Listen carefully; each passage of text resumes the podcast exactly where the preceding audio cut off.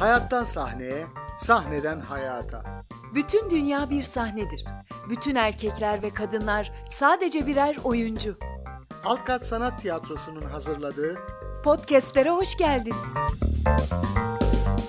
Merhaba sevgili dostlar ben Nevzat Süs. Altkat Sanat Tiyatrosu'nun hazırladığı podcastler devam ediyor. Bugün belki de insanlık tarihinin en karanlık döneminden söz edeceğiz. O karanlık dönemdeki tiyatrodan, orta çağdan.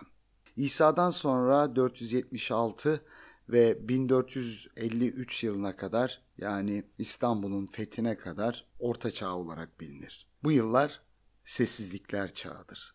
Karanlık çağ olarak dile getirilen Orta Çağ tiyatrosu için Özdemir Nutku uyanış olarak adlandırır. Tarihçiler Orta Çağ'ı genellikle iki aşamada değerlendirmiştir. Bunlardan ilki 900 ile 1050 arası hayat çok sadedir. Çünkü şehirler ve endüstri henüz gelişmemiştir. Derebeylik kalıpları iyice oturmuştur. Soylular tarafından yönetilen serfler ve köylüler derebeylik adı altında malikanelerin topraklarını sürmektedir. Bu dönemde tiyatro gösterileri yasaklandığından tiyatro ile ilgili bir düşünce de üretilmemiştir. Tiyatro önce yok denecek kadar önemsiz hale gelmiş, sonra kilisenin kendi öğretilerini yaymak için tiyatroyu araç olarak kullanınca canlanmış ve sonraki yıllarda zengin kaynaklar bırakmıştır.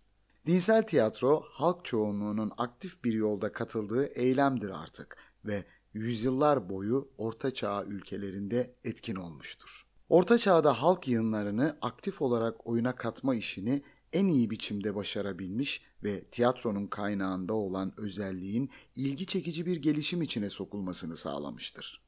Eski Yunan'dan beslenen dramatik etkinlikler İsa'dan önce 6. yüzyılda ortaya çıkan tiyatro döneminden önceki zamanda tiyatro etkinlikleri az da olsa en azından dört tür yaşamaktadır. Roma mimlerinin kalıntıları, Toyton ozanlığı, popüler şenlikler, pagan törenleri ve Hristiyan törenleri.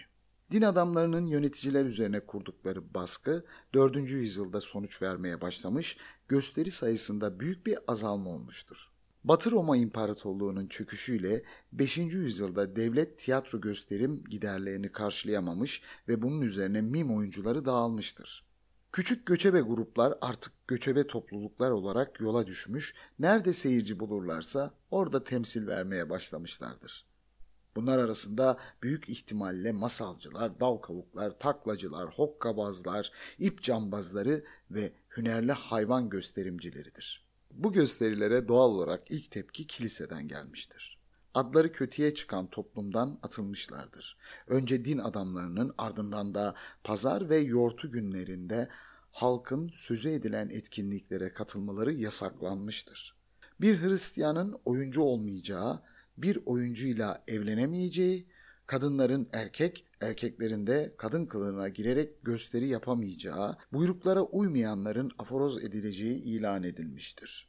Tiyatro adına kırıntılar da 5. yüzyılın sonlarına doğru Batı Roma İmparatorluğu'nun yıkılmasıyla ortadan kalkmıştır. Roma İmparatorluğu süresince toplum içinde gittikçe aşağılanan tiyatro, imparatorluğun çökmesiyle birlikte can çekişmeye başlamıştır. 6. yüzyıldan 9. yüzyıla kadar tiyatro edebiyatı açısından bütün bağlantılar kopmuştur. Mimus oyuncuları, hokkabazlar vardır ama türler tamamen yok olmuştur. Orta çağa can çekişerek giren tiyatro bu çağ içinde ayağa kalkmış ve gittikçe gelişerek sonraki yüzyılların tiyatrosunu hazırlamıştır. Roma etkisi az olan Kuzey Avrupa'da 5. veya 7. 8. yüzyıla kadar ozanlar ortaya çıkmıştır. Ozan Teutonik yani Germen kabilesinden olan kahramanlar üzerine söylenceler anlatan bir şarkıcıdır. Kabilenin tarihini koruyan bu ozanlara toplumda önem verilirdi.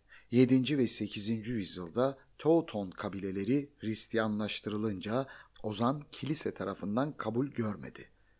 Kilise 8. yüzyıldan sonra ozanı mimler ile aynı sınıfa iterek gözden düşmesini sağlamıştır. Bu dönemde Batı Avrupa'nın birçok yerinde şenlikler yapılırdı. Çoğu zaman bu şenliklere gezgin eğlendiriciler gelse de bu şenliklerin çoğu asırlık eski pagan ayinlerinin kalıntılarıydı. Kilise bu etkinliği durdurmak istese de başarılı olamadı. Pagan ayinlerinin büyük bir kısmının konusu kış gün dönümüydü. Çamları içine alarak, ateşler yakarak, genellikle sonunda bozguna uğratılan şeytan kostümlü danslar yaparak yılın ruhunu ya da batan güneşi canlandırmaya çalışırlardı.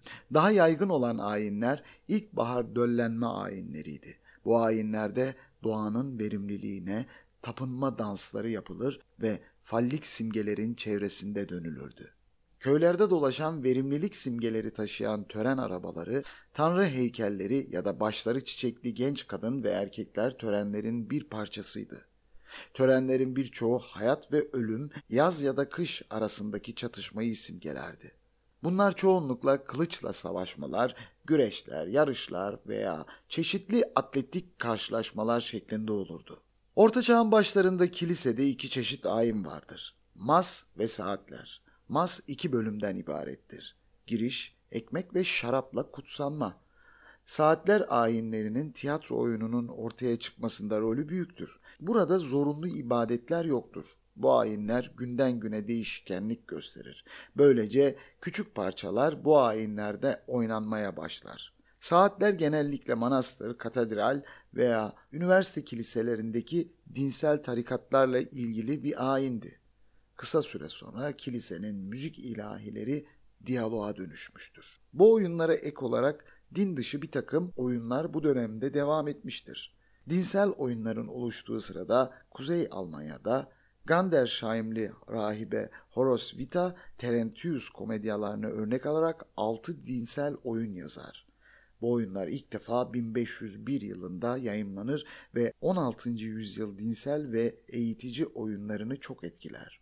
Horos Vita ilk kadın oyun yazarıdır ve klasik sonrası çağın kimliği saptanmış ilk batılı yazarıdır.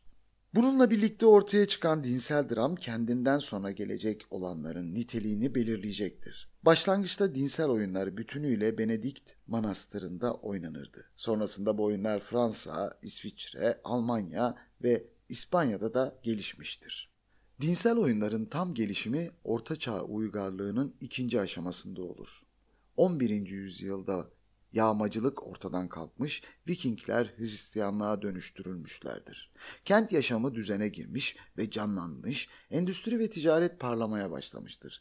Böylece derebeylik çöker. Ticaret ve Haçlı seferleriyle Bizanslılar ve Araplarla olan ilişkiler büyük oranda gelişir. Kilisenin dışında dinsel oyunların gösterimi 12. yüzyılda başlamış görünmektedir. 14. yüzyıl sona ermeden birçok öykü ve bölümlerden oluşmuş uzun yöresel dinsel döngüler ortaya çıkmıştır. Kısa dinsel oyunlar önce dışarıda oynanmış, bunlar bir araya gelerek uzun oyunları doğurmuş, sonra yöresel bir dile çevrilip halk tarafından oynanmıştır. Bu da The Mystery of the Adam yani Adem'in gizemi oyunudur. Oyun açık havada fakat kilisenin yanında sahnelendiği söylenir. Metin üç bölümden oluşur. Birinci bölüm Adem ve Havva üzerinedir. İkinci bölüm Jane ve Abel'dir. Üçüncü bölüm ise eski ahitten birçok bölümün diyalogları Fransızca fakat sahne yönergeleri ve koro şarkıları Latincedir. Son bölümde peygamber tarafından dile getirilen kutsal bölümleri önce Latince sonra yöresel bir dilde tekrarlanır. Genel olarak toparlarsak tiyatronun orta çağın sonunda gelişmesi ekonomik ve politik değişikliklerin olmasından ve özellikle kentlerin büyümesi ve yardım kurumlarının oluşmasından sonra olmuştur. Önceden kentler yerel derebeyliğin yönetimindeyken ticaret ve üretim geliştikçe kentler güçlenip ayrıca sahibi oldular ve kendilerini yönetmeye başladılar. Yönetici güç esnaf loncalarında kaldı. Bunlar genellikle valiyi ve kent yönetim kurulunu kendi üyelerinden seçerdi. Bu kurumların gelişmesi derebeyliği çökertti. Böylelikle krallar ve prensler derebeyler üzerinde söz sahibi olabildiler. Ve modern Avrupa biçim almaya başladı. Kentlerde yaşayan halk prensliğe vergi ödeyerek bunun karşılığında korundular. Üretim ve ticaretin gelişmesine de aracılık ettiler. 12. yüzyıl sonunda üniversiteler kurulunca manastırın yerini almaya başladı.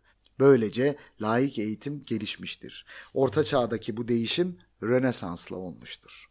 Bugünkü podcast'imizin de sonuna geldik. Daha detaylı bilgi için Oscar Brockett'ın tiyatro tarihi, Özdemir Nutku'nun dünya tiyatrosu tarihi ve Sevda Şener'in Dünden Bugüne Tiyatro Düşüncesi adlı kitaplarından kaynak olarak yararlanabilirsiniz. Sevgiler, saygılar.